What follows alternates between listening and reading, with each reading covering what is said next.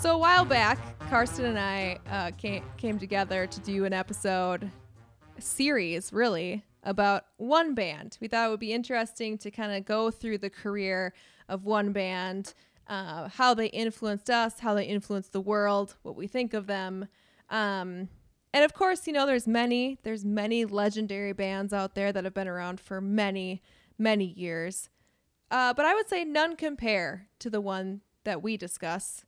And I'm sure all of you know already, uh, even if you didn't listen to the other episode, we are, of course, talking about Blink Dave Matthews Band. Oh, Oh, no, that's not. Oh, well, they're good too. Re- yeah. I'm not Real even sure why that's the band that popped into my head. Like, oh, Yep. you've got to say something snarky here. What shall it be? Uh, another band, Dave Matthews Band. Did it? I'm Check. glad. I'm glad that Dave Matthews Band is that much in the front of your brain that, you, that you're like, I need a random band, DMB. I, I mean, and I'll be honest, I don't even know. I think the last time I listened to Dave Matthews Band was for that episode released back in November.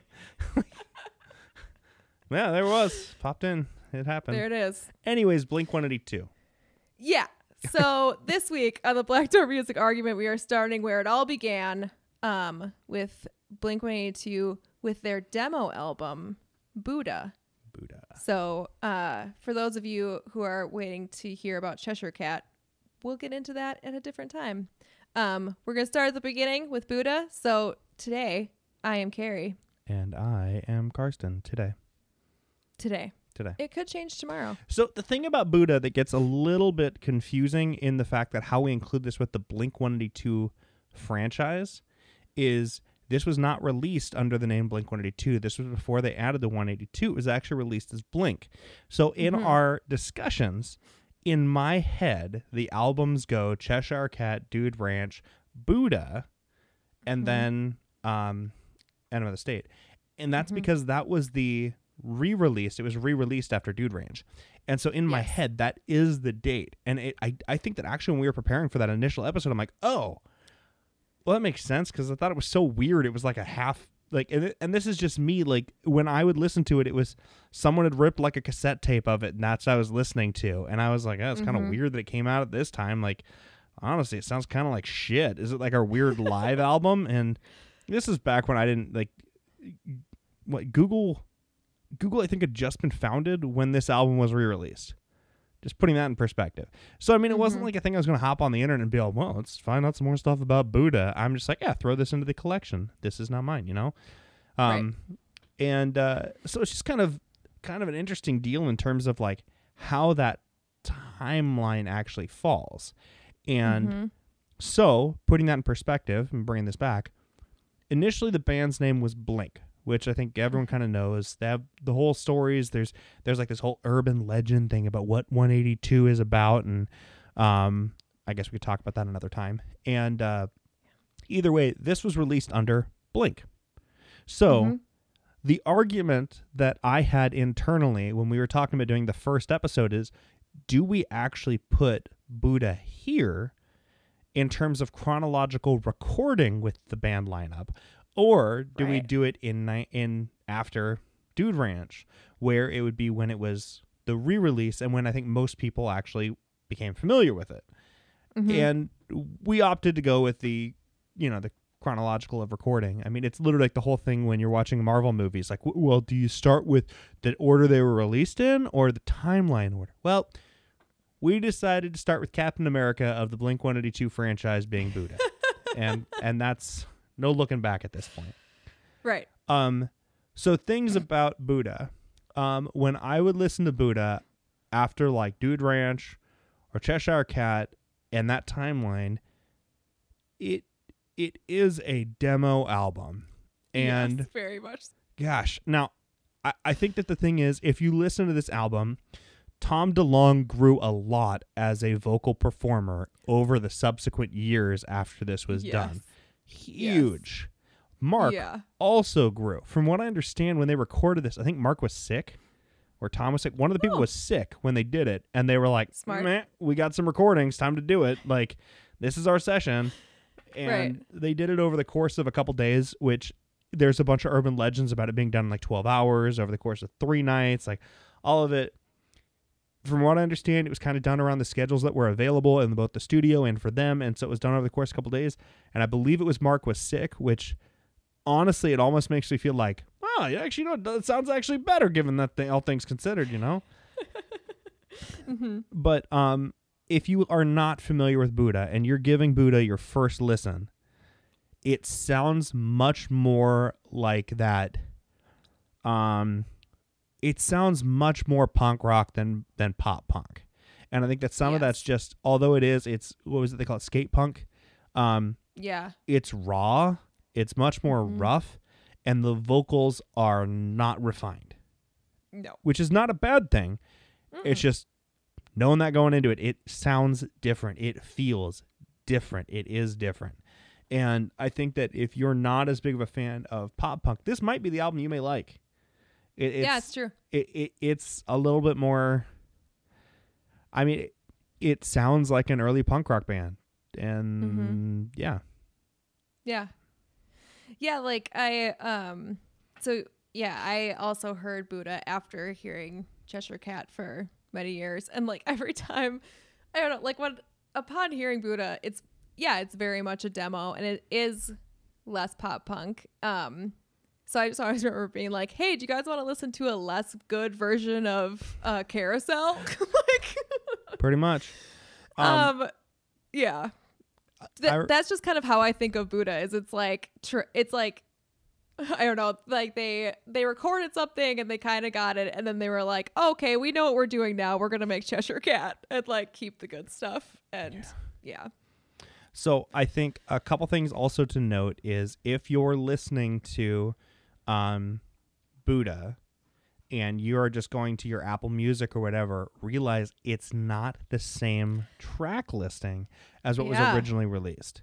And um, some of it's just I think that the different songs were actually used. And the other one that was actually a part of it was that there was a legal dispute about some of the tracks on there.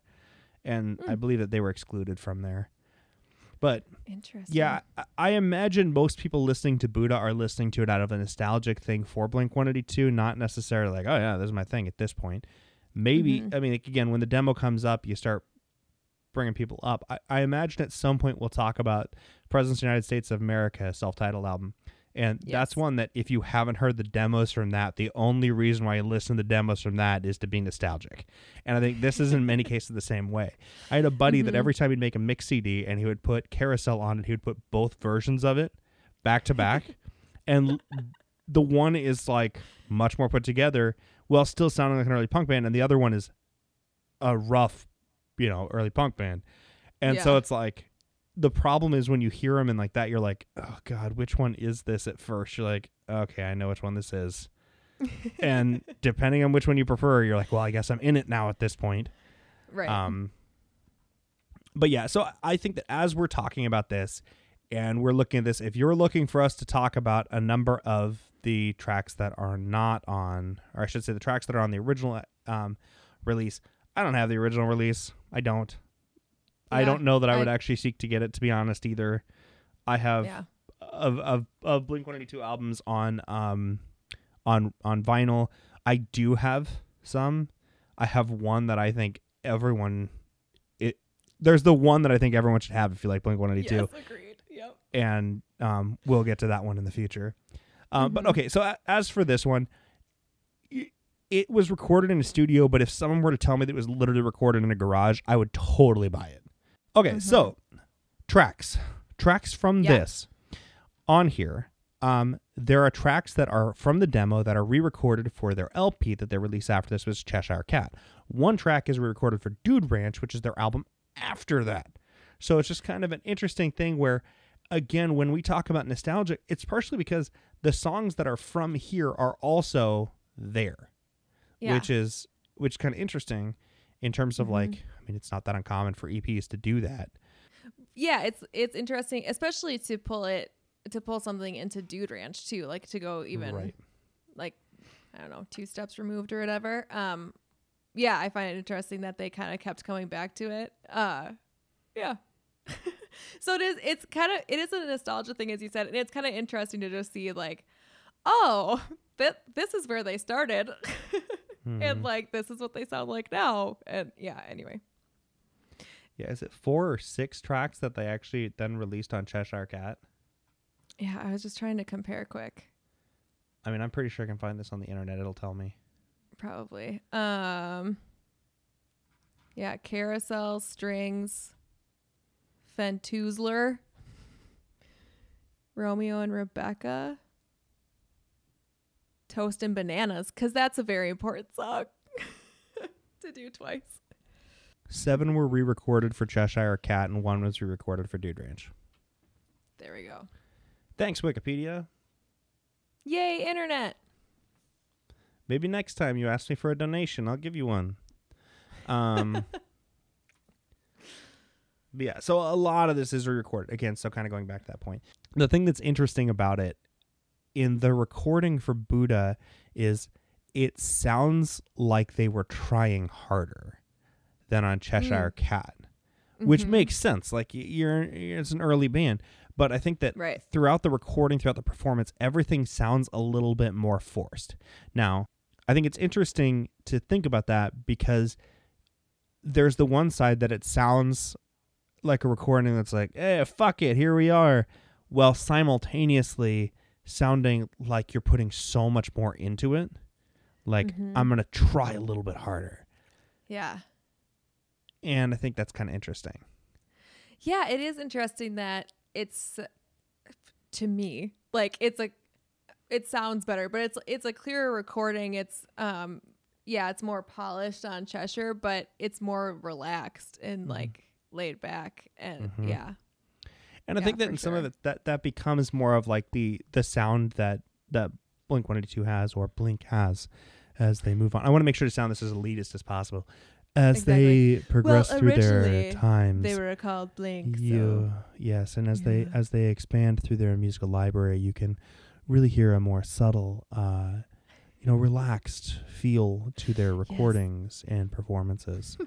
where I think that what th- okay, so now get, getting serious. I think one of the things about Blink One Eighty Two as they go along is they did strike differences by what was being done at the time, and I know that we Yes. we were just commenting on um, a book that was uh, Tales from Underneath Your Mother, I think it is, and I'm probably going to pick up a copy of it because I would like to read it for research for this. I guess, about yeah. it, Um, but um, the the little tag on there talks about that at the time at a time when you know boy bands are like reigning supreme and overproduced and you know yada yada Mhm. yada. Around this time was when you know auto tune really hit its big, really came to the mainstream with Cher. I mean that was all around this same time period, and Blink One Eighty Two kind of came out and felt like, meh, fuck it, you know we're here to have fun. I mean, and this goes back to although we're talking about Enema of the State, stepping back, Dude Ranch, stepping back, like Dude Ranch is really where you can actually see more of them, just because of video, etc. But I mean, like, you feel much more like they're like, eh, we're gonna have fun, and if that Yeah. happens to work as music as well, like, great. Um, but I feel like you become such a brand of that feel of, yeah, I'm just, we're fun, fuck it, you know, we're here. Mhm. And I think that in Buddha, that's not the feeling you get. You get the feeling Right. that it's a a band that's kind of starting to get some following, really trying. Mhm. And I think that it's kind of funny because I think that that may be the the the overall sound that yeah, it's mixed different. It's not but everything about it has this we're still trying to get Yeah. there. And as soon as you get past this, it kind of starts it, it starts teetering off and heading a different direction. Where it's a Mhm. you know what, just fuck it. And that's kind of like we're here to have fun. It's not that they don't care. It's not that they don't want to sound good. But even as you start talking, as the albums progress further and further and further, you have things that are incredibly a lot of production, a lot of details, a lot of harmonies, a lot more I, I don't want to sound rude, but a lot more thought process in their songs, their songwriting, everything. And yet it feels all at its root like calming, relaxing, etc. And like Mhm. it becomes much more methodical. And I think that's what's not here. And, and, and that's the thing, like even as you start talking about these albums as they move forward, like it can still be a poop and fart joke album that Mhm. just sounds like okay we've put thought into this this is we've grown into this and i think the thing about Right. buddha is it's like an early stand-up routine from a comedian you're like okay Mhm. it's fun to look at this i prefer your stuff three years from now or four years from now as you've Mhm. um what was it? it's uh, joe rogan has a whole thing that he talks about when you bomb on stage you have to get through Mhm. it and you Mhm. feel like they released buddha they bombed on stage a lot and grew from there Yeah. so Yeah, I agree. Like I think um and I think too there's something of which happens with every band that makes it, I assume, but they they kind of figure out who they are and they find their voice and like their part in the world, which is basically what, what you, who you have been saying. Um but just thinking about like kind of who their influences are and thinking about kind of that older punk band mhm. genre that they may have been in, you know, that they were probably into. And just thinking about like how Buddha sounds like a young band trying to do that, like trying to emulate, you know, and like they they don't have just by virtue of, you know, like their age and you know, experience and how much time they spent songwriting, but um like they don't quite have the chops or whatever, or like they're not quite at that level. Um but it's like their first attempt it's them trying to to be like their heroes and there's no fault in that obviously Right. um but i think as they as we move on like as the albums go like i think they lean more into that oh we're gonna be more fun and a little less like you know damn the establishment or like a little less of like the the fighting i feel like with with blink 182 it's it's not so much of that hardcore like political statement making or like fighting against something punk rock. It's like we're here to be silly for a while and then and also you know like they also have songs that have incredible emotion in them and eh, you know it's and a i think that i'm yeah. just to cut you off i apologize but no go I ahead think that that exact comment is why when we're talking about the self-titled and neighborhoods mm-hmm. why it is that that becomes more of a and i'm going to say this like it's a huge wait hold on let me get the elitist voice on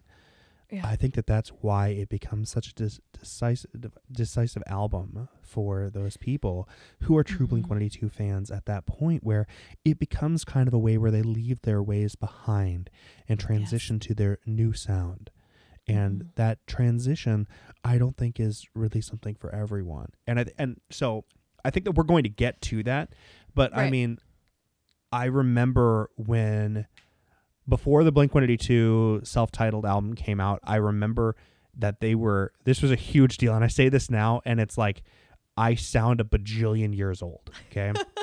But mtv.com was streaming the album before it was released. So you could go and listen to the album if you stream it off the Mhm. internet. Mm-hmm. oh my god That is incredible. now I ag- can't imagine. Now again, that was pre- like the technology, everything like that. It was really cool. I remember we literally Oh, like huddled sure. around my buddy's like office where we were just all like listening to it on little laptop speakers that he had, and we were like, "Oh wow, this is so cool! You have a laptop, like, um, cool, you know." Yeah. And yeah. we listened to it, and I remember that even at that time, someone was like, "Oh man, they jumped the shark musically," Mm. and you know that's it. So long, Blink One Eighty Two, and other people were like, "Oh my gosh, this just this is so." Like it kept their sound, but they like grew up at the same time. I don't know how to, etc. So, realizing we spent a lot of time talking about their other albums when talking about Buddha, but I think part of it is out of their albums, it's not my favorite. I'm not going to Yeah. lie. I think that if you are new to Blink 182, don't start with Buddha. right. No. don't start with Buddha. I would probably say if you're new to Blink 182, you can just skip our Cheshire Cat one. Really pick up around Dude Ranch or Enema of the State. Um, Mhm. But we'll we will get there. We will get It's there. it's a similar thing to to the advice I give to people that listen to or that watch Parks and Recreation, the television show. Mm-hmm. I'm like, just start with season two. Yeah. Like you don't you don't need season one. Start with season two, and then you'll you'll come back and you'll appreciate season one because you'll have you'll know the characters and you'll see what's going on. Don't start there. yeah. And I feel like And in I some just- cases this is true of like a lot of shows, a lot of things. It's it's it's getting your chops that put you together Mhm. somewhere. And I think we've talked about this in the past. The Beatles before Hamburg, if I get that right, Hamburg. I think so. Yeah. Yeah, before Hamburg probably sound nothing like the Beatles after Hamburg, and that's okay. So like, is that the band you want to listen to for nostalgia? Yeah, right. but Yeah. beyond that, no, probably not. And I mean, that's where again making. I'm gonna just go ahead. Blink One Eighty Two and the Beatles are essentially the same band, but like there Pretty are much, a yeah. number of people that don't like anything before the White Album by Blink or Right. by uh, by the Beatles. And that's Yeah. just a thing. And part of it is just like how you grow, how you change, how you mature musically, personally, in terms of everything. And this is an album that was a fantastic EP. And I imagine that if I would have gotten this when it was, I don't know if it was a cassette tape being passed around or whatever, in Mhm. at that time, awesome, amazing. Yeah. Yeah. But it's not something that I necessarily ever go out of my way to listen to unless I'm recording a podcast about it. Yeah, that's my that's my feeling too. Um, I I read somewhere, probably Wikipedia, but um, somewhere with that Mark was interviewed about it, and he was like, "Well, yeah, like we had, you know, suddenly we we had like a thing to sell." And he was like, I would bring cassettes to these different uh, record stores, like cassettes of Buddha. And like I had to bring more because like people were buying them. And he was like, Yeah, it was only like one or two copies, but people were buying it. And I Mhm. was, and like just that's kind of the, yeah. And I think that tells the story of this album. It's like, it's not huge, it's not selling a ton of copies, but the people that are interested in it and may, and maybe see where they could go Mhm. after it, you know, are the ones that are that are picking it up and getting a kick out of it. Um so yeah, I think, you know, it's it's a place where they started as many bands start, you know, and then eventually find out who they are. I also just um I j- like Tom DeLonge's singing voice Yeah. is just so intriguing to me and the ways it has changed and yeah over the years like it's like in this it's so i don't know it's just so different it goes from like raspy and low to like whiny and i don't understand but it's great. We'll talk we can talk more about that as as the episodes progress but tom delonge we should have a tom delonge episode. And I think that there is plenty to unpack with with Tom and and I think one of those that is so interesting about Blink 182 is there are bands that mature in their sound, you mature in like your your vocal performance.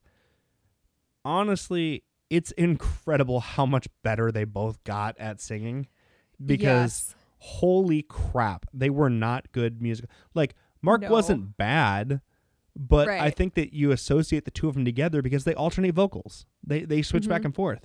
And so you're like, "Oh man, well, Mark sounds so much better because of Tom, and Tom Yeah. sounds kind of worse because of Mark." But Mhm. eh. but both of them it's like from here to Enema of the State night and day oh yeah night and day. And I mean, I Yeah. realize there's a bunch of albums in between there where there's a lot, and I, I, I don't know. Maybe they they could have vocal coaches. I don't know. We'll find out. But Right. yeah, it was. Um, weird. Yeah, I was also just gonna make a note. I, f- I forgot, but then remembered. Um, I thought it was interesting too, listening to Buddha and uh, just and listening to those performances and comparing it to their later stuff, where they like. It seems to me that in Buddha, there it's a lot more like this is Mark's song and this is Tom's song and like this is Mark. Here's six more Mark songs. Yeah. Um, but they don't trade off nearly as much as they do later in their albums, where you know they're both singing or they're si- like someone's got verse and someone's got chorus or Mhm. someone's screaming a bridge from the back of a recording studio. Um, yeah. So like just Just like I a just thought it was- like that. yes, exactly. I, I don't know that track. You will have to you have to send it my way. Oh, it's it's a pretty deeply hidden track. I'll let, I'll let you know. Okay, cool. um, but just interesting too the way that even I think their like friendship or even their like relationship as members of the band, I guess, kind of allowed them to perhaps, I don't know, collaborate a little bit more, at least or at least be in things a little bit more than just like than just being, you know, a kid and being like, "Hey, I wrote this song." like, let's record it quick. I don't know. Yeah. So, um, I feel like we're kind of wrapping this one up here at this point. Feel- Is that correct? Yeah.